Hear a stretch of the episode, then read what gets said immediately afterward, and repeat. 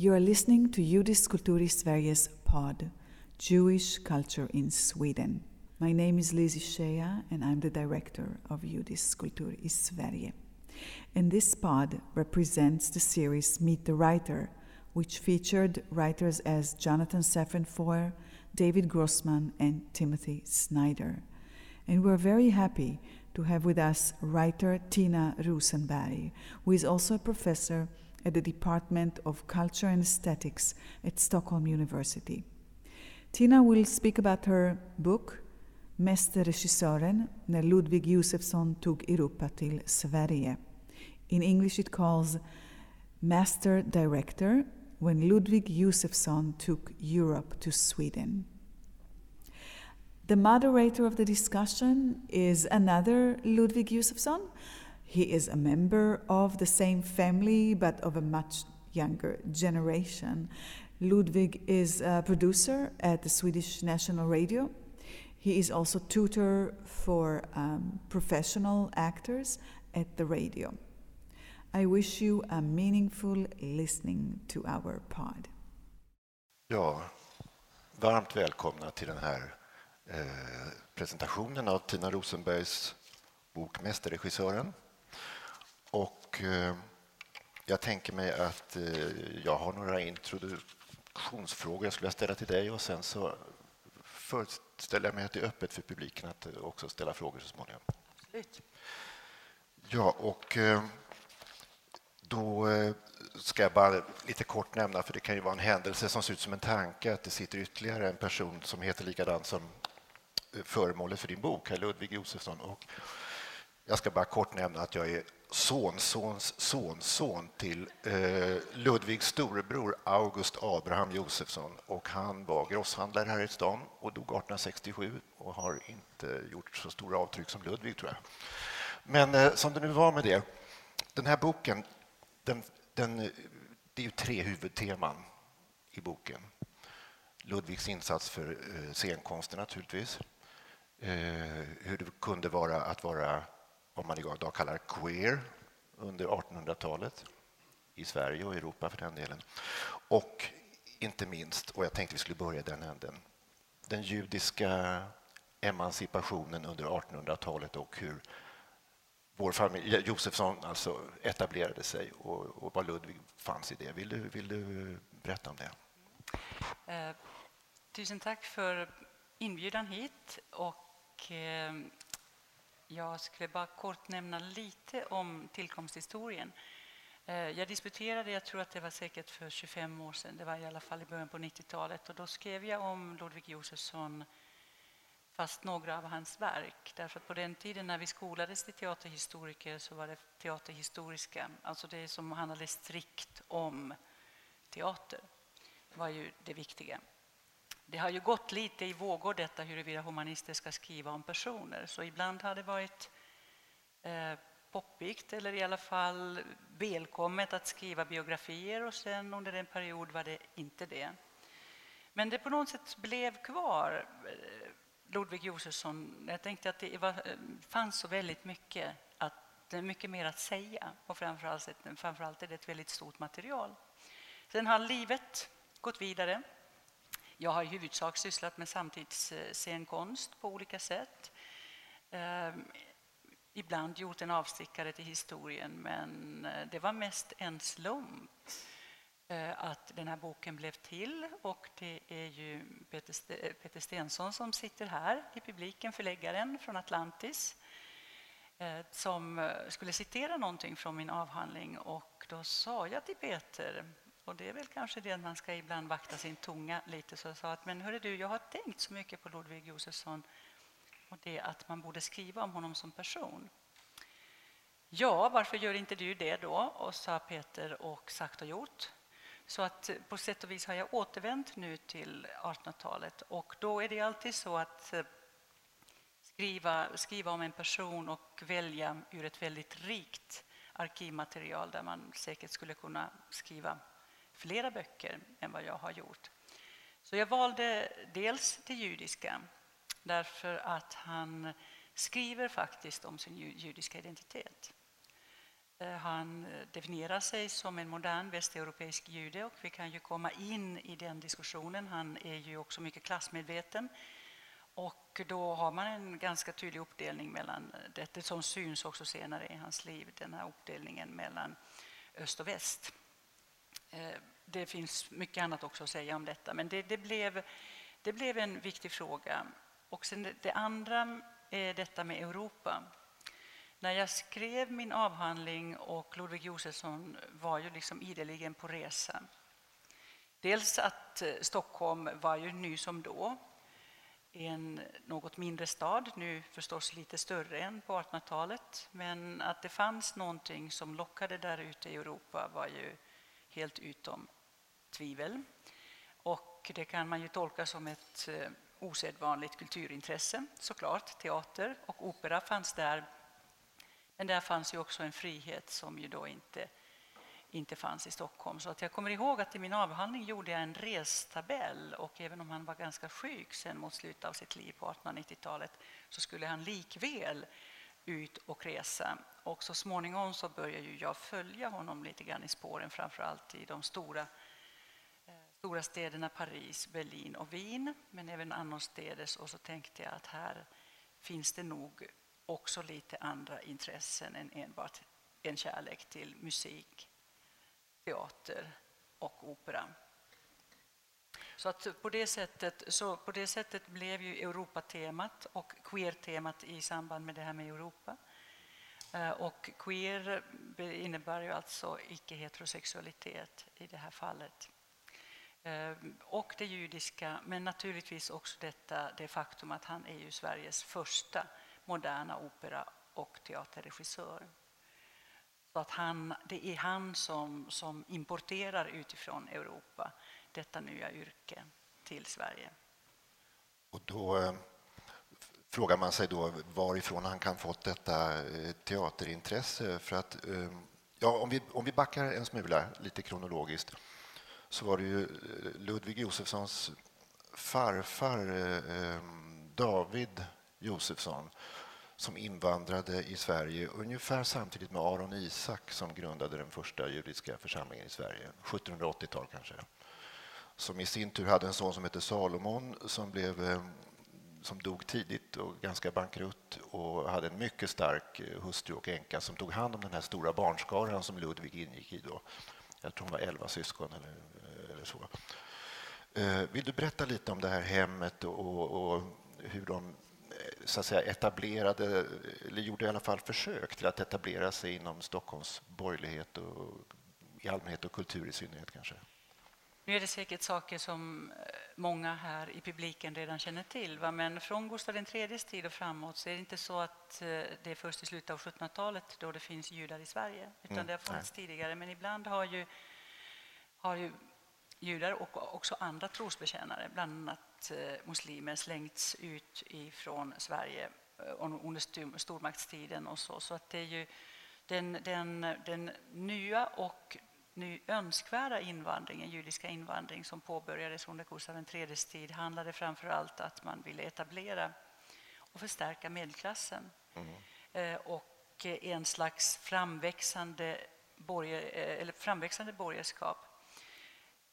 Då när de första judiska invandrarna, de, det där är också sen Ludvig Josefssons mm. anfäder och också dina, Eh, finns med i bilden kommer alltså då från Tyskland, eh, talar tyska i familjen och västjiddisch så får ju bosättningarna enbart äga rum i Stockholm, Göteborg, Göteborg och Norrköping och sen fanns det elva stycken i Blekinge, vilket är ju intressant kanske i sig. Men det finns ju också förklaringar till det.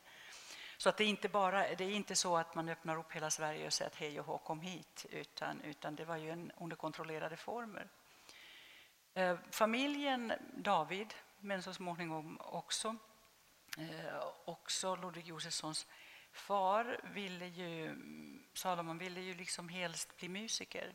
Så att det som är ju den röda tråden i den Josefssonska familjen är ju kärleken till musik och framför allt då klassisk musik vid den här, vid den här tiden. Men eh, man har, eh, de här karriärvägarna, alltså de karriärvägarna för, för europeiska judar som öppnas upp under 1800-talet, de var ju inte öppna fortfarande, alltså in, inte än i slutet av 1700-talet. Det kommer ju alltså med franska revolutionen och så småningom under 1800-talet när Ludvig Josefsson träder in i bilden så börjar det bli möjligt att etablera sig som konstnär. Utan det var församlingstjänst och köpmanna, eh, köpmannauppgifter av olika slag och på varierande nivåer. Eh, Ludvig Josefssons familj hamnade ju på obestånd därför att fadern dog och fick ju då för församlingshjälp och klarade sig, klarade sig just därför att den äldste brodern, Ludvig var ju den yngsta i barnaskaran, född 1832. Så Semmi tog ju på sig den här försörjningsuppgiften och Semmi Josefsson är ju då konstnären Ernst Josefssons far. Och då tog Beata, mor, mor i familjen, tog hand om denna barnaskara men inte enbart hand om hus och hem utan också anordnade också salonger där musiken var, musiken var det centrala. Men Ludvig, Ludvig älskade ju teater och, han, eh, och musik naturligtvis också, men, men han hade en teaterlek tillsammans med sin kamrat som sen blev tonsättare, Ludvig Norman. Och de skrev också en, en teatertidning som är ju ganska skojig. Det finns några ex kvar på Kungliga biblioteket i Stockholm. Och de skrev teaterrecensioner och eh, hade sin teaterlek. Så att det här med... Och då var han eh, inte så gammal, va? Nej, då var han ju, kan han ju vara, varit eh, sex, sju, åtta år när han lärde sig skriva och så. så att, eh, och skrev teaterkritik? Då. Ja, ja, precis. Han eh, fortsätter med detta sen och försörjer sig under en period, eller försörjer är kanske för mycket sagt med, det begränsade, med dessa begränsade medier under 1800-talet och så. Men låt mig säga så här, och det kanske kan vara ett litet understatement nu dagen till ära är ju att han var väl ganska skarp i sina om, omdömen redan då. Det här var nämligen, Ludvig Josefsson var en man som ju gärna talade nu bokstavligen ur skägget. Och det passade inte alla. Men redan som barn skulle man kunna säga så, så, så hade han ju ett väldigt skarpt öga och kritiskt öga till Kungliga Teaterns eh, eh Låt mig säga brister, kanske man skulle kunna säga. Han tyckte att det konstnärliga skulle ha lite högre ambitioner än så. Och detta uttryckte han som sjuåring då?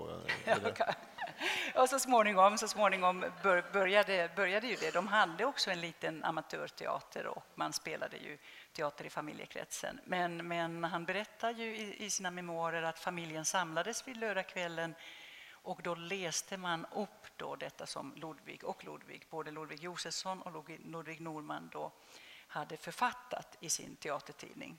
Ja, ja jag förstår. Men, eh, och, men i den här familjen då, som nu är så att säga den tredje generationen eh, Josefsson som bor i Sverige, där Ludvig var lite sladdbarn vad jag förstår. Han var ganska mycket yngre än, äh, än, Andra, ja. äh, än sina äldre syskon. Då. Eh, det var väl så att den här, deras mor Beata då, hon kunde ju inte ensam försörja den här stora barnaskaran utan var och en av dem, om jag förstår rätt, fick ju bidra med sitt. Och jag tror att det var någon av bröderna som fick eh, klippa ut eh, matriser till eh, Kasperdockor eller, göra, eller, eller de gjorde notavskrifter och vad det var. Och Ludvig tvingades väl för familjens försörjnings skull att eh, bli bagarlärling. Ja, alltså det var ju så att eh, Ludvig eh, gick i judiska skolan och han beskriver judiska skolan också och undervisningen där. Det, när det heter judisk skola så man tänker sig att det kanske lärarna också var judiska, vilket de ju då inte var, men, men med vissa undantag. Utan det var alltså kristna lärare som då dessutom misshandlade mm, den här tiden. Alltså pedagogisk utveckling har väl gått lite framåt sen den tiden. Men Ludvig Josefsson var väl kanske inte så han var intresserad av kunskap och den, det hela liksom bildningsintresset fanns i familjen. Men han, den här mer disciplinerade formen av, av, av utbildning var väl inte riktigt hans grej. Familjen hade, han, sen kom han sent omsider på att han kanske ändå ville studera men då tyckte familjen att han får göra något med tanke på att något annat eftersom han ju ändå inte hade ansträngt sig nämnvärt i skolan. Eh, så att då var det här sockerbagarlärlingsgrejen kom upp, men det gick inte så bra och då sprang han hem till mor eh, och sa att han ska göra någonting annat. Och då började han hos familjen Bonnier och som bokhandelslärling som tonåring. Så att det blev ingen sockerbagare av Ludvig Josefsson. Han tyckte det var en förskräcklig miljö på alla sätt och vis. Och sen var han ju inte alls lagd åt, åt detta. Det är också en, en form av hantverk, men det inte, var inte hans, hans grej. Däremot eh, arbetade man ju, barnen arbetade framförallt notavskrifter och, och eh, försökte bidra bäst de kunde. Men Semmi tog ju, var ju rätt framgångsrik som grosshandlare. Så att han, Ludvigs äldsta bror. Semmi. Ludvigs äldsta bror och Ernst Josefssons far. Så att där hade man ju en möjlighet ändå. Han försörjde också tog, eh, tog sen sig an familjen och de äldre bröderna kom ju in i olika yrken sen så småningom så att det lättade ju på familjens, eh, familjens ekonomiska bekymmer på det sättet. Men eh, Ludvig blev inte sockerbagare, nej, det gjorde han inte. Jag ska bara be få inflika en sak här. Den, den här Semi, som många av männen i, i, i de här generationerna så dog de unga och lämnade efter sig urstarka änkor som fortsatte att leva, överleva dem i decennier. Och eh, den här Semmy, Ludvigs äldsta bror som du berättade om, jag ska bara berätta det att han dog ganska ung eh, eh, efter att ha blivit påkörd av en hästdroska i precis det här hörnet, Fredsgatan, Jakobsgatan. Och då var han inte så allvarligt skadad utan han hade fått två fingrar klossade och ett jack i rumpan. Men han tog så illa vid sig där så att han lär ha gått in i någon slags depression och bara lagt av. Och, och, mm, säger familjehistorien i alla fall. Men detta var en utvikning. Eh, eh, som det nu var med, med Ludvig, han, eh, han kom in i teaterlivet sen. Och hur, hur började hans etablering inom Alltså man kan, om, om, vi börjar där när han arbetar hos Bonnier, så han beskriver då detta, den här fantastiska upplevelsen av de här bokförsändelserna som kommer från hela Europa just att öppna de här boklådorna och den här doften av nytryckta böcker och allt det här. Så att han börjar inte med teatern utan han tjatar sig till hos sina arbetsgivare och hos familjen Bonniers där han ju då bodde också under en, under en period att han vill komma ut till världen. Så att han åker som bokhandelslärling till Charles Reinwald i Paris som var en bokhandelskommissionär Eh, där kom ju då olika lärlingar från olika delar av världen, inte bara Europa, för att lära sig då i Paris hur man handlar med böcker. Och där var han då och eh, han åker dit eh, på sin första resa 1851. Då är han alltså 19 år och då föds samma år föds också Ernst. Josefsson. Och varför jag nämner detta är det att då är det liksom farbror Ludvig som blir en av de viktiga personerna för Ernst så småningom. Nu ska Ernst födas först och Ludvig ska bege sig ut. Och han kommer då till, till detta revolutionära Frankrike och tycker att det är intressant. Charles Reinwald är lite oroad över att han är ständigt ute på nätterna och ränner. Eh, och det här förklaras genom det stora teaterintresset, men det var ju också staden staden som var intressant. Det här är alltså före Osman byggde om Paris, så att det här är fortfarande det gamla Paris med de här trånga gränderna. Det stora, den stora omdaningen av Paris som Ludwig Josefsson och hans generation kommer att vara med om är ju alltså den största ombygg det största ombyggnationsprojektet i Europa sedan romarriket. Det vill säga att man gör om inte bara Paris utan även London, Berlin, Wien och han är liksom med, han, han lever med Europa, med de här stora städerna som nu får ett helt annat utseende. Men under, under sin första vistelse, under de första ett och ett halvt år, nästan två år som han bor i Paris, så är det fortfarande det gamla Paris. Han eh, talade ju då franska, han talade ju tyska och västjiddisch hemifrån och eh, han hade ju väldigt lätt för språk naturligtvis eftersom han då arbetade i Paris så han lärde sig också franska. Och han lever i den här staden och beskriver. Alltså han, han, skriver i stort sett, han har alltid med sig en anteckningsbok. Det är ju väldigt bra för forskare i, i, i, i en annan tid och i en annan, annan värld så att man kan som tidsresenär följa, följa honom. Och då går han på teater. Han går jämt på teater, han går jämt på opera. Han, är ju, han, han hänger så att säga på stan. Och så småningom eh, tar han sig över till Tyskland. Han fotvandrar genom Belgien och sen kommer han eh, så småningom till Tyskland. Han kommer till Dresden och tar sig ett jobb där. Familjen ville att han skulle komma hem och det hade han inga planer på just då. Och så småningom beger han sig då hemåt och kommer tillbaka till Bonniers bokhandel och då öppnar han en bokhandel tillsammans med Wilhelmina. Alltså Wilhelmina och Jakob Axel är de barnen som sen blir professionella musiker. Hans äldre syskon. Hans äldre syskon. Men då när Wilhelmina gifte sig med eh, Henrik Schyck så, så eh, som är ju en litteratör och författare, men då skulle de tillsammans, Schyck och Ludvig, öppna bokhandel som inte går så bra. Och så småningom bestämmer han sig för att debutera. Han tänkte att nu, it's now or never, alltså nu ska jag ta steget till teatern och det gör han på mindre teater så småningom. Och då debuterar han i egenskap av författare, eller dramatiker eller skådespelare? Eller? Nej, det är så här att eh, till teatern... Han, han tog en sväng till eh, Kungliga Teatrarnas eh, scenskola Eh, som han då dömde ut. Han tyckte att det var, han ville inte stå där och plocka äpplen och päron och göra de här löjliga, löjliga teaterövningarna som han skriver alltså rakt ut. Jag citerar nu. Och eh, sen var det det att teaterchefen, den dåvarande, kunde inte skilja mellan Rickard II och Rickard III utan, eh, utan fick, gav, sa, gav honom ett häfte och sa men läs upp. Och så, där, så att han skriver liksom ganska kritiskt om det. Men till teatern, om man var intresserad av teateryrken Eh, vid den här tidpunkten så anmälde man sig som skådespelare. Och det är viktigt att komma ihåg att det som är lite otympligt vid den här tidpunkten är också det att vid Kungliga Teatrarna så gjorde skådespelarna allt. Alltså man sjöng och dansade också. Så att det fanns visserligen en ballettkår och det fanns också professionella musiker som, som spelade. Och det är viktigt att komma ihåg att vid den här tidpunkten spelade man, hade man alltså orkestermusik och skrev specialmusik eh, till, till även till talteatern, inte bara till opera.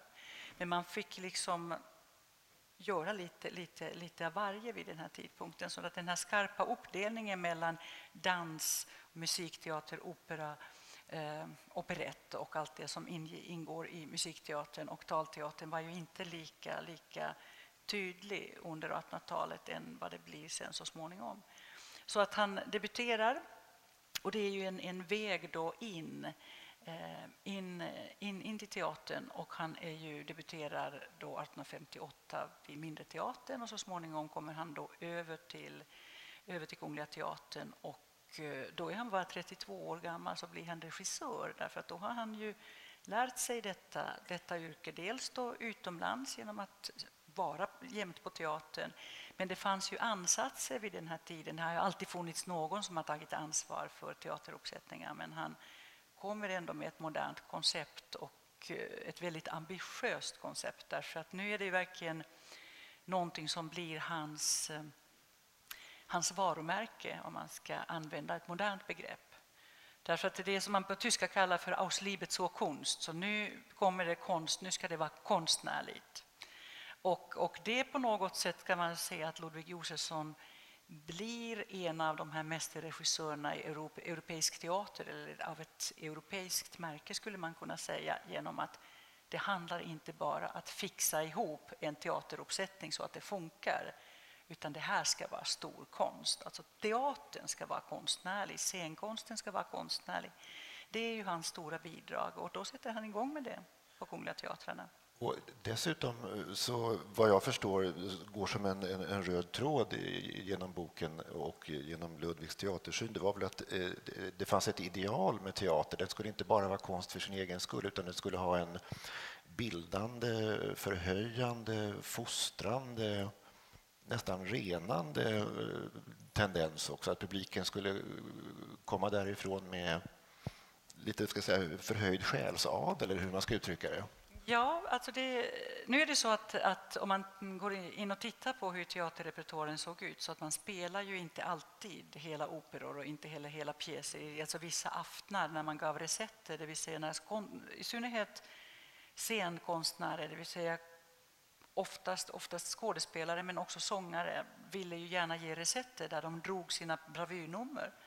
Så att man drar en och annan dialog eh, eller monolog eller, eller att man, man sjunger liksom en, en del av en opera eller liksom flera arior och så vidare. Och då får man genom den här recepten behålla pengarna.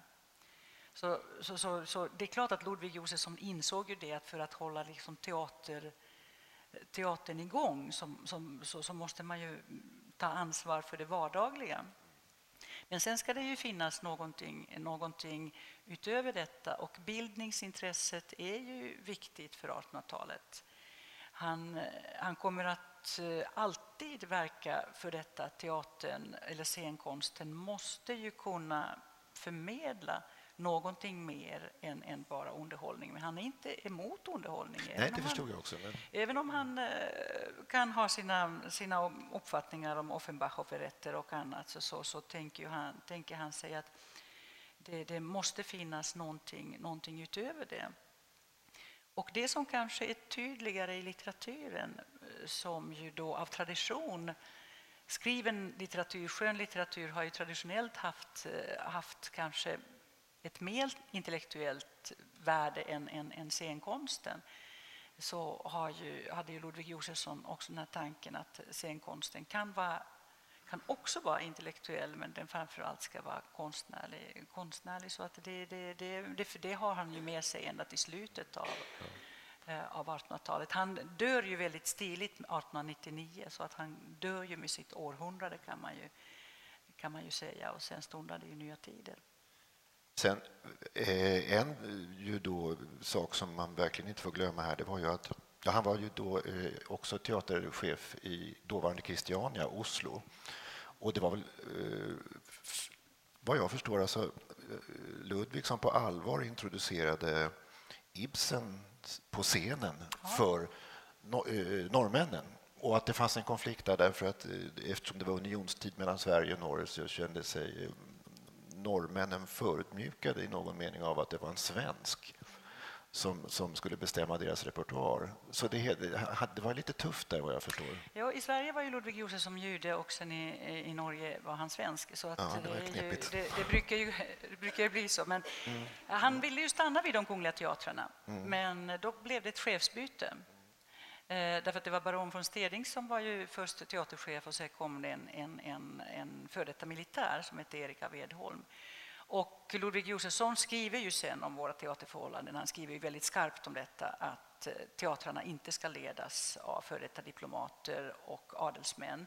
Inte heller före detta militärer, utan det ska vara yrkesfolk. Alltså teatrar ska ledas av människor som inte ska lära sig teaterns ABC på på teatern. Det är ju exakt hans ord. Det låter ju rimligt. De, jo, det tycker man ju tycka. Ja. Nu har vi idag en, en väldigt eh, skarp diskussion och det är ju kanske ett sidospår huruvida man ska vara en chef eller, eller en konstnär som ska, som ska leda, eller på universiteten har vi diskussionen huruvida det är viktigare som rektor exempelvis att vara en konstnär eller en professionell chef som lika gärna skulle kunna driva vilken verksamhet som helst. Så att den diskussionen är inte borta. Den, och den förekommer ju ymnigt på Sveriges Radio kan jag säga, men, ja, men det är en annan ja, sak. Och, men, och, och, överallt, men det förekommer ju också på Ludvig Josefssons tid. Ja. Och eh, den, eh, Erik av Edholm eh, och Ludvig Josefsson kom ihop sig och kunde inte samarbeta och då erbjöd han Edholm, den nya teaterchefen vid Kungliga Teatern, att eh, Ludvig Josefsson kunde stanna på ett års kontrakt. Och det ville han inte. Han ville ju ha ett treårskontrakt som han hade haft innan. Eh, och det fick han inte. Alltså, eh, alltså försvann han med lite genom en, en viss dramatik därför att det låg ju för Ludvig Josefsson inte alls för, för det låg inte för honom att försvinna utan då skulle han också tala om vad han tyckte och det förbättrade väl inte saken direkt eh, vid den, här, vid den här tidpunkten. Men det var ju faktiskt någonting som man använde mot honom sen på 1890-talet när han ville ha när han ville ha pension. Därför att tyckte man att han hade sagt upp sig på egen hand. Nota bene, alltså samma typ av diskussioner som man fortfarande har. Alltså det här med anställningsvillkor och teater eh, har ju förbättrat sig något, för, men det finns ju många paralleller från 1800-talet. Och då eh, stack han utomlands igen. Det gjorde han ju alltid när tillfälle gavs. Och så gjorde han lite andra saker och så åkte han sen till Christiania. Och det, eh, de från början tyckte att, de att det var bra att det kom en teaterman men sen efter ett tag så tyckte, tyckte alltså de nationalistiska grupperna inte att det var bra. Alltså så att det var väl ganska slitigt, men han gjorde en hel del och han försökte också få till stånd en opera, vilket var ju inte lätt med tanke på att man inte hade, hade sångare till det. Så att han eh, bad en del av sina kollegor, för detta kollegor och så vidare, att man hade gästspel från Stockholm som skulle komma och sjunga. Och det var väl inte bra. Men man, många gånger tänker vi idag att Ibsen är stor i Norge. Han är ju stor i Norge, men man tänkte att han var på något sätt stor i Norge redan på 1800-talet och det var han alltså inte. Ibsen bodde i Tyskland och ville egentligen inte ha med Norge att göra utan det blev ju Ludvig Josefsson som var inte den första att iscensätta men det var den första som kunde få ett verkligt genombrott för Henrik Ibsen under 1800-talet. Så att, eh, det är viktigt att komma ihåg när man diskuterar litteratur, också diskuterar vi teater. Att skriva och publicera dramatik var ju möjligt på 1800-talet. Men att bli uppförd på scenen var en helt annan historia. Så att om vi nu tar det rent teaterhistoriskt så, så blir det Ludvig Josefsson så, som blev också, eh, som också blev en, en god vän med, med Ibsen, lärde känna Ibsen i, i, i Tyskland och Eh, och då var det bland annat, det var ju ett antal andra pjäser men det blir framförallt hela Per Gynt för första gången på, på, eh, på norsk scen. Och det, är ju, det var en viktig, viktig insats, eh, insats naturligtvis. Sen brann teatern i Christiania. Och då erbjöd man Ludvig Josefsson möjligheten att stanna kvar så att han fick inte sparken men då sa man att han inte fick ägna sig åt opera. Eh, och Eh, då tyckte Ludvig Josefsson att han ville absolut inte ha en teater utan opera. Eh, och så tog han sitt pick och pack och han fick en recept, det vill säga att man gav då en, en föreställning till hans ära så att han fick en ganska ordentlig reskassa. Man ska kanske säga att eh, Ludvig Josefsson hade ju inget sinne för ekonomi utan han var nästan alltid lusbank när han skulle liksom från Nordtyskland lifta med en ångbåk tillbaka till Stockholm. Så att pengarna var, reskassan var alltid slut. När han skulle, men, men det var ju många trevliga kaptener som, som gav honom lift så att han, han kunde alltid komma med någon ångbåt tillbaka till Stockholm. Men, men på, det, på det sättet kom han då till Italien där han tillbringade ett helt år med, med Ernst. Just det. Och då är, för det där ska vi återkomma till. Det är bara ytterligare en sak jag tänkte på när det gällde genombrott för stora dramatiker. Han bidrog väl vad jag förstår till också att etablera August Strindberg som en av våra stora sceniska eh, dramatiker. Det är en intressant sak hur eh, teaterhistorien har skrivits om eh, och delvis då förstås litteraturhistorien också därför att August Strindberg etablerades ju väldigt sent. Alltså det, fanns ju, det fanns ju ett par pjäser som man framförde på, det, på den teater som idag kallas för Dramaten Eh, det är ibland svårt det här med Kungliga teatrarna därför att ibland har de varit i samma hus och ibland lite separata hus och så där, så det är en hel historia för sig, de här olika husen. Men i vilket fall som helst så i en av hans tidiga pjäser så, så stod det i en av tidningarna att inte en hand höjdes till applåd vad gällde liksom den arme Strindberg. Det var kvinnorna man spelade, de kvinnliga dramatikerna under 1880-talet. Och sen minskade det intresset. Men, men, men i vilket fall som helst var ju inte Strindberg någon, någon... Eh, han var välbekant i Stockholm, men han var inte en spelad dramatiker. Utan hans genombrott kommer sen när eh, Ludvig Josefsson kommer tillbaka från Italien. En av hans eh, goda vänner skriver till honom i Italien och sa att ska han då aldrig komma tillbaka till Stockholm för nu finns en teater ledig och det var Nya Teatern som så småningom blev då Svenska Teatern. Eh, och då Ludvig Josefsson satt i Italien och så småningom satt han i Wien och tänkte att ja, men ska man ändå inte ge den där teatern en chans? Och då är det, är det Mäster Olof. Och det är ju intressant, alltså den store reformatorn och eh, det lutherska tankegodset som, som ska då eh, till den svenska Tiljan iscensatt av Ludvig Josefsson. Och det finns ju mycket intressant att säga om detta. Men i, i boken sjunger jag ju då inte August Strindbergs lov. Alltså inte så att jag skulle vilja förneka August Strindbergs eh, känsla för det svenska språket, utan jag tar upp här hans antisemitism som han inte har skrivit jättemycket om. Nina Solomin har ju skrivit eh, lite kortare stycken om detta, men man har aldrig riktigt utrett August Strindbergs antisemitism. Alltså hans, eh, han slåss ju mot alla håll och det som är intressant med Strindberg när han uttala sig om kvinnor eller liksom om homosexuella som också fanns vid den här tiden i Stockholm eller om han uttalar sig om, om, om judar. Så på sätt och vis var det ju många som inte sa någonting och då vet vi inte vad folk tyckte och tänkte. Men genom August Strindberg får vi inte bara reda på vad han tyckte och tänkte med all önskvärd tydlighet utan då tänker man sig att på sätt och vis sammanfattar det här också lite tidens anda. Så att eh, Ludvig Josefsson eh, uppskattade ju hans litteratur och hans, hans språkliga talang. Men Ludvig Josefsson, precis som Edvard Brandes och många andra bemärkta judar vid den här tidpunkten eh, tyckte att det var svårt att umgås med Strindberg efter det han skriver i Nya riket som kommer här i slutet av 1800-talet där det finns ett helt kapitel som heter Moses. Och de av er som inte har läst så gör gärna det. Därför att att eh, där har ju August Strindberg då presenterat då sin egenhändigt ihopsnickrade rasteori, men den är inte så egenhändigt ihopsnickrad utan den är precis ligger i linje med den patologisering av judar som, som man gör vid den här tidpunkten. Det gör, man patologiserar också medikaliserar inte bara rasbiologi vid den här tidpunkten utan också homosexualitet och många andra saker så att det ligger i linje med detta. Så att det är inte bara ur Strindbergs egen fatabur så att säga utan, utan det är helt klart eh, ligger i linje med detta och då tycker Ludvig Josefsson att nu går han för långt. Och i de här lite kortare essäerna som ett bokkapitel och, och det som från början var en understreckare i, i Svenska Dagbladet där har Nina Solomin rätt ut eh, Strindbergs eh, gestaltningar av, av judiska karaktärer men också hans antisemitism. Och det är ytterligare ett forskningsområde som vore väldigt bra. När vi går in och diskuterar antisemitism i svensk litteratur eller svensk kultur överhuvudtaget så är det vanliga svaret eh, som, eh, eh, som jag i alla fall har fått har ju alltid varit detta att men så tänkte alla på den tiden. Och då tänker jag Jaha, och därför finns det alltså ingen anledning för oss när alla tänkte detta att på något sätt ta upp den här frågan.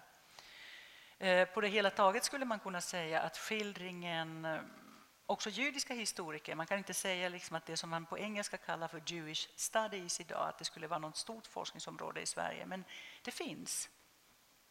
Och där betonar man alltid den svenska exceptionalismen att eh, det var väl lite antisemitiskt här och var, men i princip har den har den judiska invandringen eller anpassningen eller assimileringen eller integreringen, lite beroende på vad man vill använda för begrepp, eh, gått ganska så, ganska så enkelt eller ja. obekymrat till. Och det är väl kanske inte riktigt sant. Det är ju väl sant eh, så tillvida om man jämför Sverige med Österrike och Tyskland.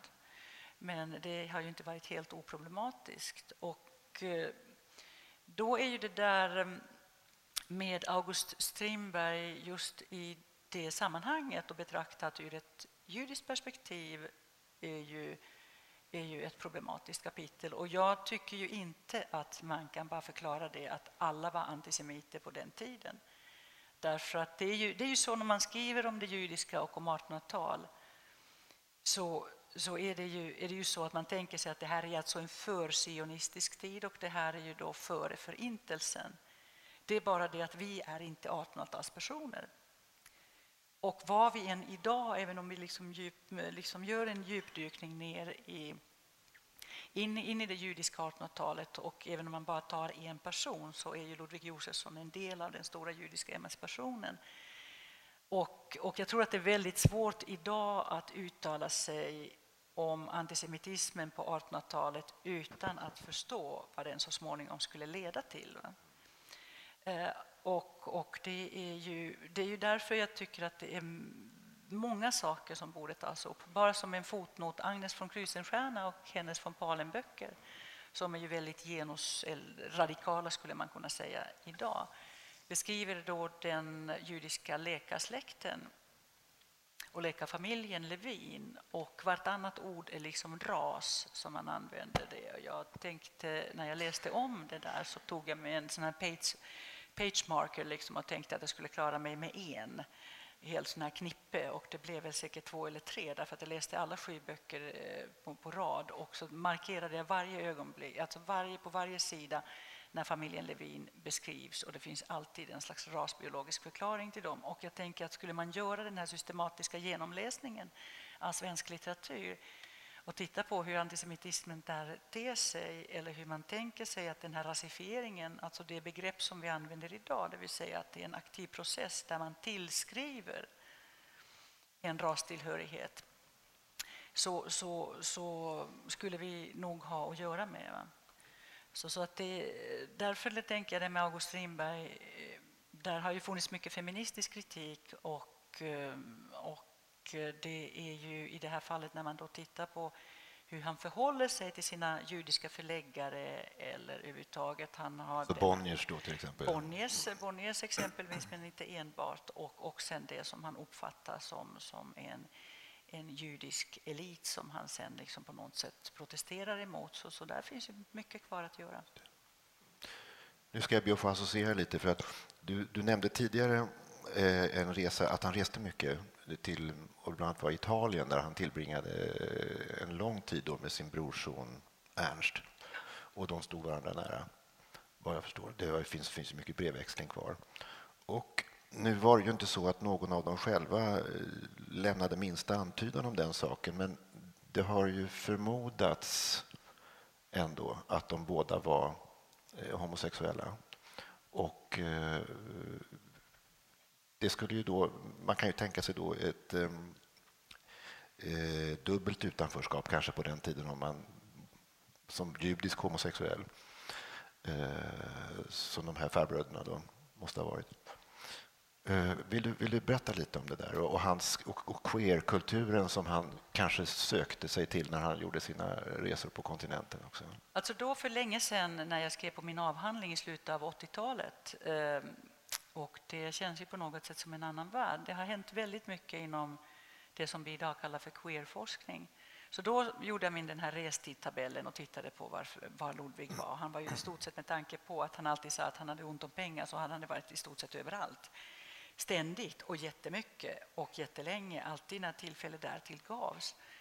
Så nu är det möjligt idag att titta på eh, queerhistoria när man tar Paris, Berlin och Wien. Alltså var, var, folk, var mötesplatserna fanns och var fanns man. Vi vet ju att operan och teatern, klassiska balletten, eh, det, alltså de homosexuella samlingsplatserna eller mötesplatserna och så vidare, de är ju kartlagda i stort sett eh, för 1800-talets andra hälft och, och det tidiga 1900-talet eh, i Berlin och Paris. Eh, så då har det varit alltså möjligt, med, eftersom Ludvig har ju skrivit så mycket anteckningar, att följa honom. Att liksom ungefär som, som att jag hade varit på resa med Ludvig genom Paris och, och Berlin och Wien bland annat. Det finns, när Ludvig och Ernst är i Italien och familjen i Stockholm är ju väldigt måna om att Ernst måste gifta sig. Eh, och då hade Ernst eh, Josefsson målat av Kitty som var en holländsk fröken som Ludvig kallade henne då för. Och det här har ju konsthistoriker, det finns konsthistoriker som har antytt detta, bland annat Näcken och att det här autoerotiska och spanska smeder och skandal i societeten och flera andra, att man skulle kunna läsa in, in, in här eh, möjligtvis en, en, en mer ambivalent eh, form av, av sexualitet. Men, men då skriver ju Ludvig Josefsson ett argt brev hem till Stockholm och säger att sluta familjen, sluta försöka gifta bort Ernst. Att jag har varit i Ernst hela ett helt år i Italien har aldrig nämnt någon holländsk fröken överhuvudtaget. Att hur ska en målare som målar människor titt som tätt va?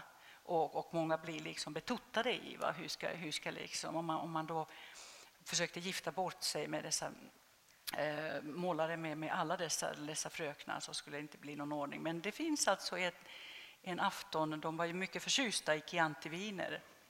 Ludvig tyckte om att dricka, han tyckte om att röka cigarrer och han älskade italienska utomhusteatrar där han brukade säga detta att här kan man liksom njuta av bästa drycker och Eh, helt ogenerat röka, sin, eh, röka sina cigarrer och titta på teater samtidigt. Nå, I vilket fall som helst så är de ju dricker de Chianti en kväll och så skriver Ludvig att och då delade vi hemligheter med varann som vi aldrig har berättat för någon annan.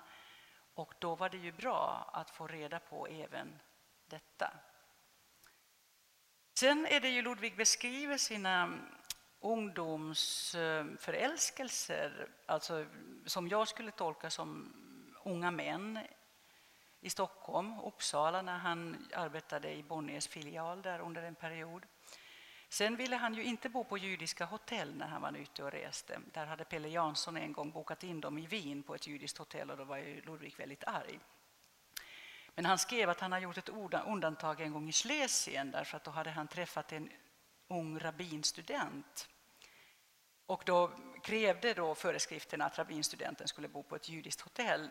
Hur som haver då tillbringade dessa två män uppenbarligen mycket angenäma dagar med varandra för att sen gav ju den här rabbinstudenten upp drömmarna om att bli rabbin efter detta. Vad som hände vet jag inte, men men, eh, och, och det, det, det, liksom, det, finns ju ledtrådar, men den stora ledtråden har varit att följa var, var han fanns. I Berlin fanns någonting under Nationalteatern som kallades på 1860-talet och 70-talet också som kallades Tunnel des National, National, Nationalteater som alltså då var en klubb helt enkelt för homosexuella, både för kvinnor och män.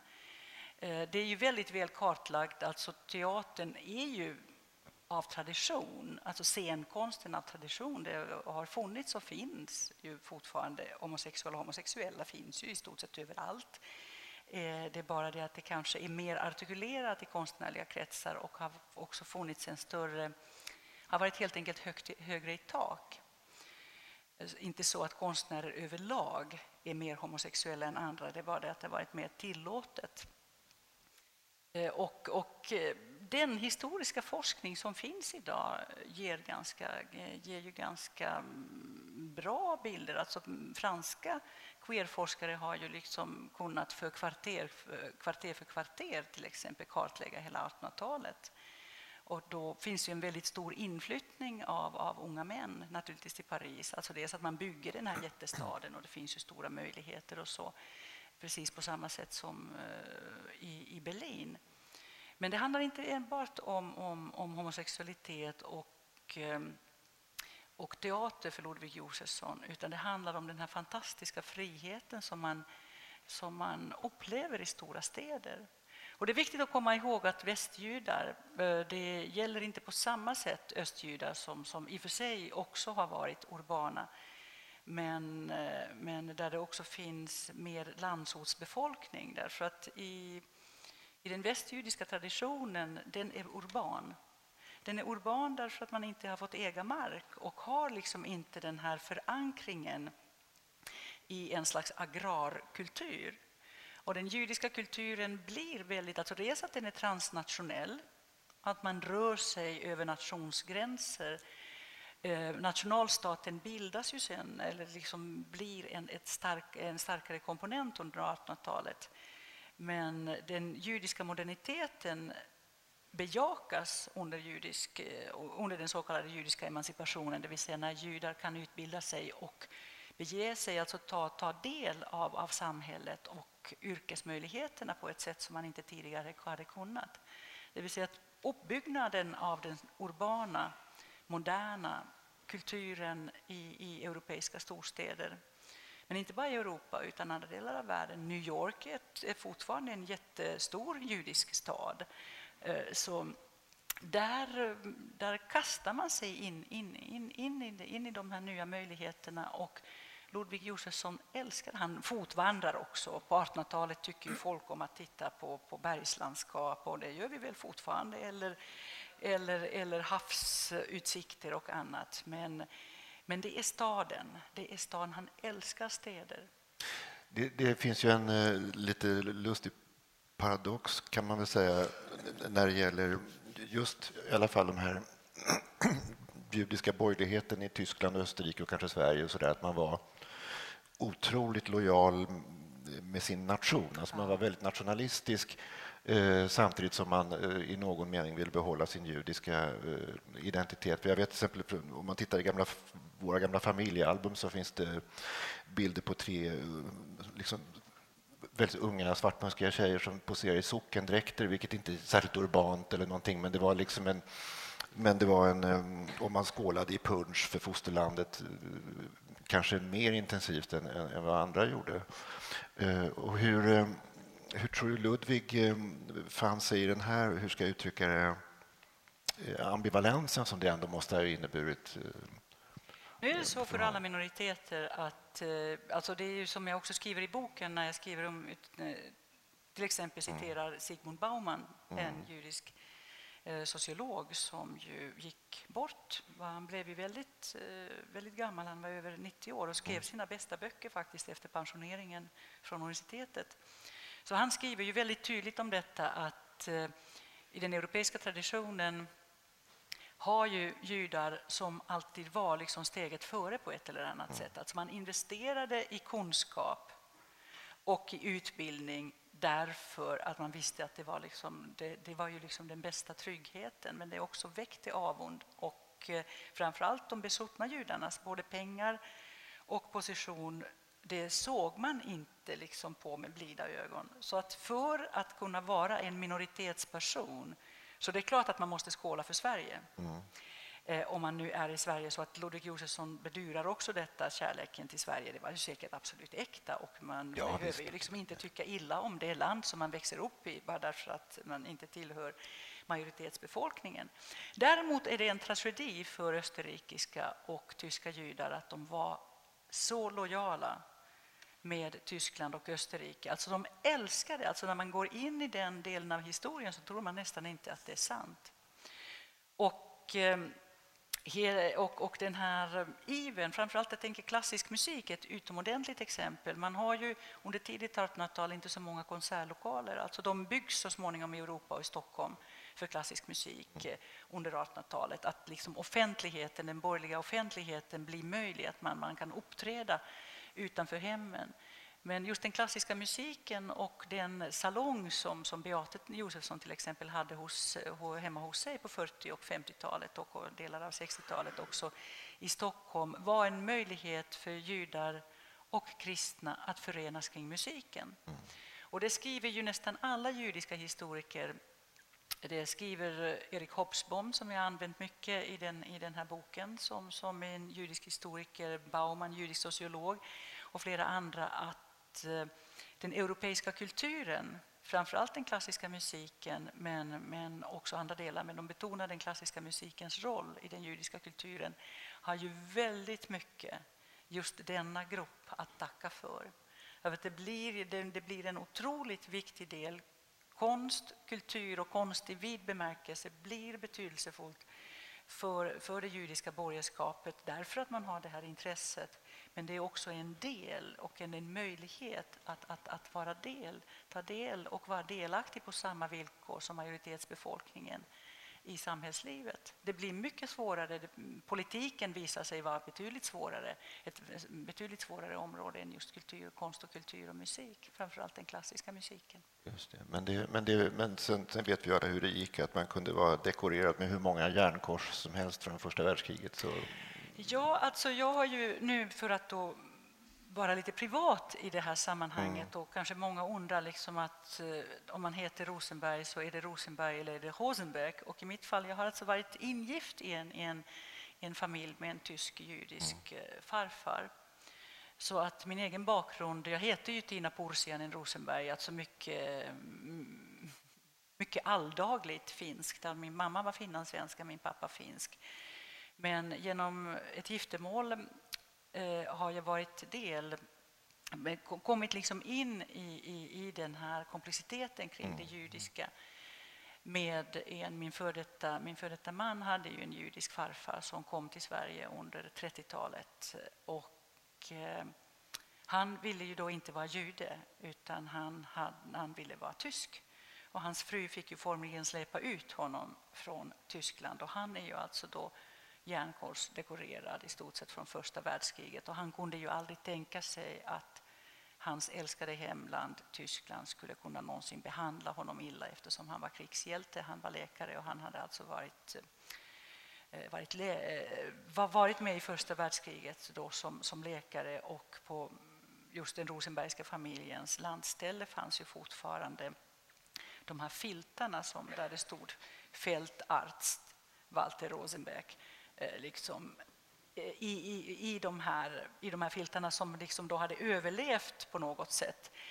Eh, både det ena och det andra. Och det är ju liksom, jag tycker att det är fortfarande när man kommer... Jag är ju av olika anledningar mycket i Tyskland och, och vem är ju då inte i en stad som Berlin där ju allting, allting finns, men alla komplikationer finns också. Och det är en tragedi, både i Österrike och, och i, i Tyskland, att antisemitismen är så otroligt stark, men att, att många i den judiska minoriteten aldrig riktigt förstod sin egen roll. Det skriver ju Stefan Zweig också så väldigt, väldigt tydligt att varför skulle jag eller vi buntas ihop med, med i stort sett vem som helst? Och det är ju ett minoritetsöde. Om man tillhör en minoritet som dessutom, eh, som dessutom tillskrivs väldigt mycket eh, de mest märkvärdiga egenskaperna och sen dessutom gasas ihjäl eh, så, så tänker man att den, efter det i alla fall borde ju, borde ju lojaliteten ta slut. Men det här med lojaliteter och fosterlandskärlek och nationalism och att vilja höra till trots att det så tydligt markeras, tydligt markeras att du hör inte till. Det är en oerhört komplicerad historia och tragisk, enormt tragisk. Och då var ju, jag, jag tänkte att jag, jag, skulle vilja komma in på en avslutande association innan vi, innan vi uh, låter publiken delta i samtalet också. Men, men uh, alltså Ludvig han satte ju upp då, alltså Per Gynt, han satte upp uh, Mäster Olof, alltså svenska klassiker. Och vad jag förstår av din beskrivning här så var han ju otroligt noggrann. Och nu är vi tillbaka på teaterscenen. Ja. Eh, han var otroligt noggrann med, eh, med planeringen och han, han, han la sig i varenda detalj. Han såg till hur scenerierna skulle... Alltså han införde väl mer eller mindre det här med sceneriet, man ska röra sig efter ett visst eh, schema på scenen och väldigt avancerad dekor och så vidare. Och så till slut så blir man ju väldigt nyfiken för att du skriver ju här att det, det var det moderna dramat, han var modern för sin tid och sådär. Men ingenting av detta, det finns ju inga ljudupptagningar från den tiden och inga rörliga bilder heller. Det här var ju på 1860, 70 och 80-talen.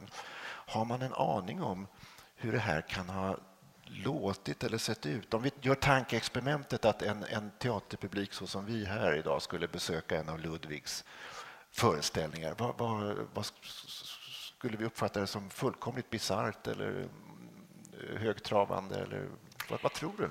Ja, drömmen om att vara tidsresenär delar väl alla som är intresserade av historia. Det är jättesvårt att säga hur det skulle ha varit. Men det mest spektakulära, var ju afrikanskan eh, av Meyerbeer.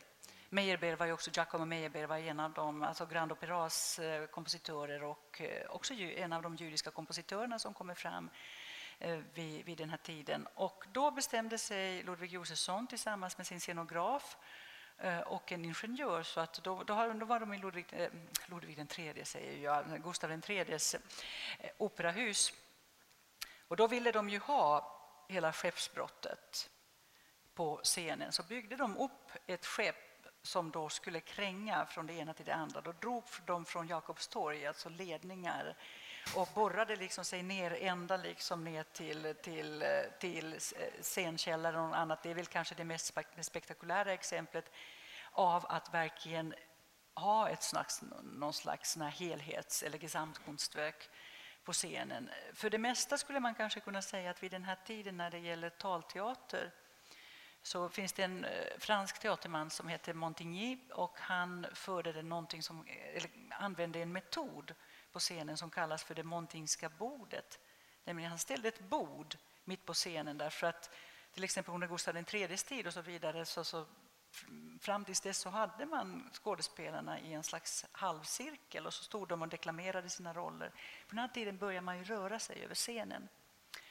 Eh, och eh, operan är ju alltid lite, det är ju fortfarande, fortfarande ibland det här att när man ska liksom ta sats och andas och titta på dirigenten och liksom vara med på noterna samtidigt röra sig. Va? Men, men det blir liksom rörligare. Det blir rörligare. Jag tror att det sättet att tala skulle nog kännas främmande, kännas främmande för oss, eh, för oss idag. Så att det är ju svårt att veta exakt hur det såg ut. Annars finns det ett väldigt rikt material där ju Ludvig Josefsson har exakt antecknat var alla stod och, Mm. och hur de rörde sig och vad de skulle göra. Så att han hade ju den här mise en scène-kulturen.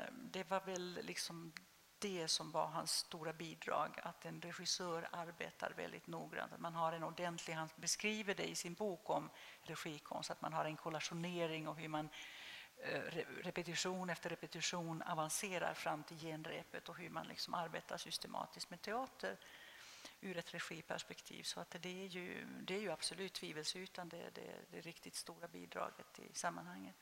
Man kan säga att han var egentligen en, en föregångsman när det gällde att, vara en, en, eh, att ta på sig roll, den regissörsroll så som vi idag eh, ser regissören Ja, med alltså- helhetsgreppet. Och, Ja, nu och, finns det ju regissörer, regissörer. Jag skulle vilja Ja. säga att just när det gäller regihistoria så är han en föregångsman för det som vi idag kallar för auteur. Alltså det är ju en, den konstnärliga teaterns regissör. Inte det att man liksom säger att men du kan väl komma in lite här och där och, och, och så. Att man har liksom någon som tar ansvaret för det hela. För den konstnärliga teaterns eh, auteurtradition, så där, det är liksom från Ludvig Josefsson och framåt som den svenska teatern. Alltså ungefär som man skulle säga, kanske Ingmar Bergman är väl det mest kända exemplet eh, idag. Och så småningom kommer det också kvinnliga regissörer som arbetar i, i den traditionen. Möjligen skulle man i svensk teater skulle ju jag absolut nämna en av de tidigaste i auteurtraditionerna i Susanne Osten. Ett utmärkt exempel, att man har ett helt eget signum. Va? Så att, så, och sen finns det naturligtvis det många regissörer som är mer eller mindre konstnärliga. Och, och så där? Men just detta att man sätter det konstnärliga först och har liksom ett eget, eget, eget sätt att, att, eh, att hantera det hela som också syns utåt. Jag ska bara tillfoga en sak där innan vi går vidare med frågorna. Att nu kan det ju låta som att både Ludvig och Ernst är, är några så här fullständiga marmormonoliter eller jättemonument. Och vi sitter här. Det ska man komma ihåg att enligt den familjetradition som jag har liksom tagit del av vad gällde Ernst så skämdes de ju ögonen ur sig för den här jävla galningen. Då, för att han, han hade fått syfilis och, eh, och började att bara teckna med Eh, ja, med pennstreck, ni, ni känner till det kanske, och, och eh, kunde hitta på sådana där saker som att han just i patriotisk yra gick ut och marscherade bredvid vaktparaden med egenhändigt målade akvarellordnar och sånt där och kraschaner som han hittat på. Och, de hade ju liksom fullt sjå med att låta de här systrarna eller mostrarna vilka var, liksom, hålla honom hemma där han gjorde så lite skada som möjligt. Eh, Men det är lite performance över, Det är lite performance över, över över, såna Ja, performancekonstnär över, över Ernst. Alltså det är väl så i alla familjer att eh, man tänker sig att just de här intressanta medlemmarna av familjen, men menar inte att de övriga, er släkt är ju full av intressanta och viktiga personligheter, men jag tänker just det där med att uppfatta världen lite annorlunda. Så den, hela den här frågan kring vad som är normalt och inte är normalt är ju en grej. Jag tycker att just bredvid vaktparaden skulle det även idag kunna gå lite performancekonstnärer. Absolut. Men, det, men det här var liksom ingenting som uppskattades av, av familjen jag då. Nej, men jag, jag förstår, liksom, man, man vill ha det mer städat. Och alla, alla släkter och familjer vill ha folk som är framgångsrika och respektabla och, och inte åbäkar sig. Och så, så är det. Och alla föräldrar vill ha liksom sådana barn och barnen vill ha föräldrar som inte verkar alldeles för uppåt väggarna. Och, och det är liksom den här strävan efter normalitet är ju är ju skrämmande på, på många sätt och vis. Nu var det ju så att Ernst hade ett, en annan syn på livet. Och även om han fick, eh, fick diagnosen så idag finns det väldigt många människor som har samma diagnos men idag, idag finns en medicinering. Eh, Jag vill inte säga att det finns, en, finns mer förståelse kanske för detta. Ja. För, eh, jag, Lars, den sticker jag bara. jo, jag skulle vilja fråga er båda två om ni kan utveckla lite mer om just de här familjerelationerna. Nu har vi hört om dem som personer och det är ju oerhört fascinerande och det har varit fantastiskt fascinerande att höra det här. för- Men kan ni berätta lite mer, ni vet mycket mer, om hur deras familjerelationer, hur komplext var det, hur- konfliktfyllt var det och, och sådär? Ja, du, kan, ja, du har säkert roliga familjeanekdoter. Det skulle jag vilja De är säga. just väldigt anekdotiska. Jag har inga Men- riktiga belägg men- för dem. Utan det var, Men historikers jobb liksom är att skriva anekdoter med fotnoter. Va? Så, så det är väl ungefär vad vi gör. Men man, jag tänker så här, Ludvig beskriver sig ju som morsgrisen. Alltså Ludvig älskade ju Beata över allt annat. Och han skriver om det eh, i sina memoarer som han författar på 1890-talet. Och alltid när människor skriver memoarer så...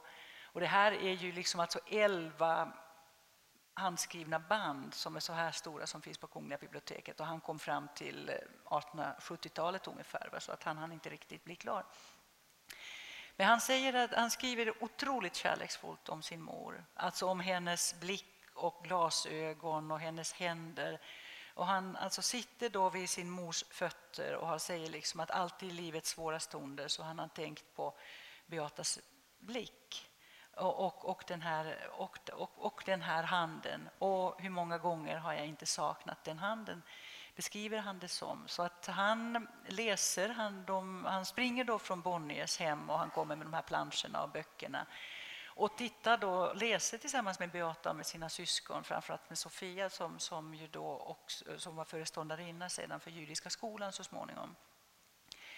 Att vi studerar i de här böckerna skriver han allt det som vi saknade i Sverige. Alltså det var ju mycket konst och kultur. Beata hade ju inte gått i skola utan hon hade ju då skaffat sig denna bildning på, på egen hand. Och då skriver ju eh, då, skriver ju då så småningom Ernst om detta när Ludvig är utomlands. Och Ernst är ju då brorsonen, men de har ju bara, det skiljer bara 19 år mellan dem. Alltså, så att det är ju, är ju inte så, så mycket och de blir ju väldigt, väldigt nära. Så att när Ludvig är utomlands så är det alltså Ernst som sitter vid farmors fötter och, och lyssnar då på Ernst har ju skrivit om, också dikter om, om farmor. Så att farmor Beata, som ju var högt älskad av alla, alla barn och sådär, men, men då utkristalliserar sig en morsgris som Ludvig kallar sig själv och sen, sen en farmors, farmors gris, om det nu fanns ett sånt, så, sånt, sånt begrepp. Eh, Ludvig beskriver familjen som kärleksfull. Alltså, musiken har vi redan talat om, att musiken är viktig. Vi har Jakob Axel som, som då är det, det, enda, det enda av dessa tio barn som, som konverterar till eh, kristendom. Eh, Ludvig Josefsson skriver att han aldrig skulle göra det för sin egen del, men att han förstår det att Axel, eh, Jakob Axel gjorde det därför att hans umgänge var ju i huvudsak med kristna. Eh, där finns också en annan anledning att han blev musikdirektör i Uppsala och en del av musikrepertoaren, en stor del var ju kyrkomusik där man ju rimligen inte kunde vara judisk eh, vid den här tidpunkten. Men han är ju en del av familjen. Man firar högtider, alltså man, man håller sig... Familjen är ju, som Ludvig Josefsson beskriver familjen som varmt troende men inte ortodox. Och det här är ju liksom i ett Stockholm, eftersom det är en Stockholmsfamilj, så alltså det här är ju den familj som går, alltså sen, så det är stora synagogan, familjen så att säga. Det, det, det blir ju den del av, av, av judar i Stockholm som, som blir välintegrerade. Så han beskriver kärlek, familjen som kärleksfull. Man firar också en, en slags modifierad julfest eh, som, som man firar, firar de judiska högtiderna men har liksom någon slags eh, eh, någon slags sammankomst även, även vid jularna. Man firar liksom lite allt möjligt. Men, men familjen är väldigt sammansvetsad och, och han, han beskriver det att han skriver att många annan har avundats familjen Josefsson denna sammanhållning. Så att det, det skriver han. Det är, alltså inte, det är möjligt att det är, en, det är alltid en själviscensättning när man skriver om sig själv. Ja. Det, det, är ju alltid så. Men han, han beskriver det som kärleksfull och, och detta med Beata är ju liksom eh, morden och också sen, sen för, för Ernst, farmodern, är ju en central gestalt. Och du har ju redan påpekat det här med kvinnorna Eh, kvinnorna i, i, i ja, sonska släkten. Det har pratats om det därför att man sa att dels den här, om man nu får använda det uttrycket, den Josefssonska begåvningen, vad det nu är för någonting, så, så skulle den ha kommit med just den här Ludvigs och Semmis mor då, Beata. Och, och sen har man ju liksom vad jag har hört. Alltså jag ser till min glädje att jag har äldre kusiner och en faster här som säkert kan de här historierna bättre än jag. Som, men, men, men eh, men eh, att eh, de här männen var i, i, flera generationer var en smula veka och ganska kassa affärsmän för den delen. De ville ju inte. De ville inte, utan, utan det var att han led, det hette sådär, han led eh, stundtals av melankoli och spelade då hellre en god violin än att eh, sköta växlar och papper och reverser eller vad det nu var. Och så dog de dessutom ganska unga, flera generationer, alltså, men lämnade då efter sig de här som jag nämnde, de här änkorna som överlevde dem i 40-50 år och som blev väldigt samlande gestalter. Då. Ehm, ja, det, det, har varit lite av en, man har talat om det men, som en tradition i familjen. Så. Om man ska ta det, alltså, Olle Josefsson skriver ju då detta i, i det här häftet som fanns till Judiska museets ja, eh, utställning Känner du Josefssons? Och och eh, om, om, om er familj. Eh, och han skriver att kvinnorna fick en god utbildning men man kan kanske inte kalla familjetraditionen som feministisk som sådan. Därför att för Wilhelmina som, som, var den, som, som betraktades som en sån här wunderkind, alltså en, en, en, en, ett underbar, underbarn som var väldigt, väldigt begåvad pianist och började spela tidigt och gav konserter också sen när det blev möjligt i Stockholm. Men när herr Schück dök upp och det skulle giftas så skriver Ludvig Josefsson om detta att det är väldigt tråkigt att Wilhelmina som var så full av upptåg och så levande mm. och så otroligt begåvad pianist. Och det var ju flera, alltså barnen, alla barnen spelade instrument, mm. alltså man hade ju kammarorkester hemma.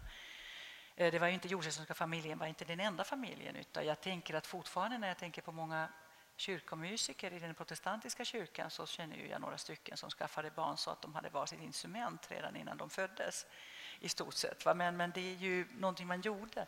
Men däremot fick ju Wilhelmina ge upp alltså den här karriären som, som, som pianist. Alltså hon var ju sen musiklärare och, och så där. Och det tyckte ju Ludvig att det, var, att det var synd att hon skulle behöva anpassa sig till, eh, till, till detta. Jo, det... Och det kommer, ju, det kommer ju senare också, också i, i familjen. Alltså det är ju det, det, det, finns ju där, eh, Olle Josefsson menar ju dock att Ernst och Ludvig som satsade på konsten och att de var, lite, att de var ju särlingar helt oavsett nu hur man tänker, queera eller inte queera. Sjuk och frisk, alltså en kategori som jag undviker därför att vem definierar det friska eller det normala och vem kan definiera sjukdom? Jag tycker vi ska vara lite försiktiga med det. Utan Ernst levde delvis i en annan annan föreställningsvärld. Eh, så, så de satsade ju allt på konsten. Så att det är kanske det viktigaste, att det, för den ena är det scenkonst och för den andra bildkonst. Men, men båda intresserar sig ju brett. Alltså Ernst går ju jättemycket på teater i Paris. Och Ludvig går ju ständigt på museer och annat. Ludvig är ju väldigt missnöjd med reskamrater som super på kvällarna och inte går upp på nätterna. Han dricker ju gärna själv också på kvällen men han går upp till, eh, till, och, och, går upp på morgnarna och går på museer och andra tillställningar. Så, så att på det sättet hade de, eh, huruvida de hade valt eller inte valt, men, men de lever okonventionella liv, både Ludvig och Ernst. Och där konsten är ju det viktiga i, i, i verkligen nu det här, jag har redan sagt det en gång, va, men jag tänker på det här tyska uttrycket aus livet så konst, liksom, att det är allt för konsten. Eh, det, det, var, det, det var det centrala, eh, centrala och eh, det är inte de enda konstnärerna i er familj. Va? Nej, utan nej, utan nej, det, det, kommer den Josefssonska begåvningen gå vidare. Men det är ju trevligt om, om liksom ja, roten och, går tillbaka till Beata. Och detta uttryck, den Josefssonska begåvningen, det var alltså inte mitt eget utan det var inom, eh, inom anföringstecken. Jag förstår. Det måste ni ha klart för er. Ja, jo, jo, och, och jag, jag, kan inte, jag är ingen släktforskare, alltså jag har intresserat mig eh, i huvudsak för, eh, för Ludvig och sen Ernst Ernst och familjen får vi på köpet med tanke på att, att man måste oavsett man, hur man nu förhåller sig till er familj och du förhåller dig mycket blygsamt men måste ändå säga att för svenska förhållanden är en mycket exceptionell familj. Okej. Okay. Om, man ser det utifrån, men jag förstår att det är svårare att säga själv därför ja. att det kan ju verka lite, lite sådär... Jag fattar. Ja, jag förstår. Tack så mycket. Tack. Tina. Tack Ludvig. Tack, tack, tack. tack. Thank you for listening to Judis Kultur Sveriges pod. You can follow us also on Facebook, Instagram and YouTube. www Judiskultur.se is our website. Our sound engineer is Leonardo Velander and I am Lizzie Shea. Judisk kultur i Sverige, en stark kulturinstitution. Jewish culture in Sweden, a strong culture institution. Until next time.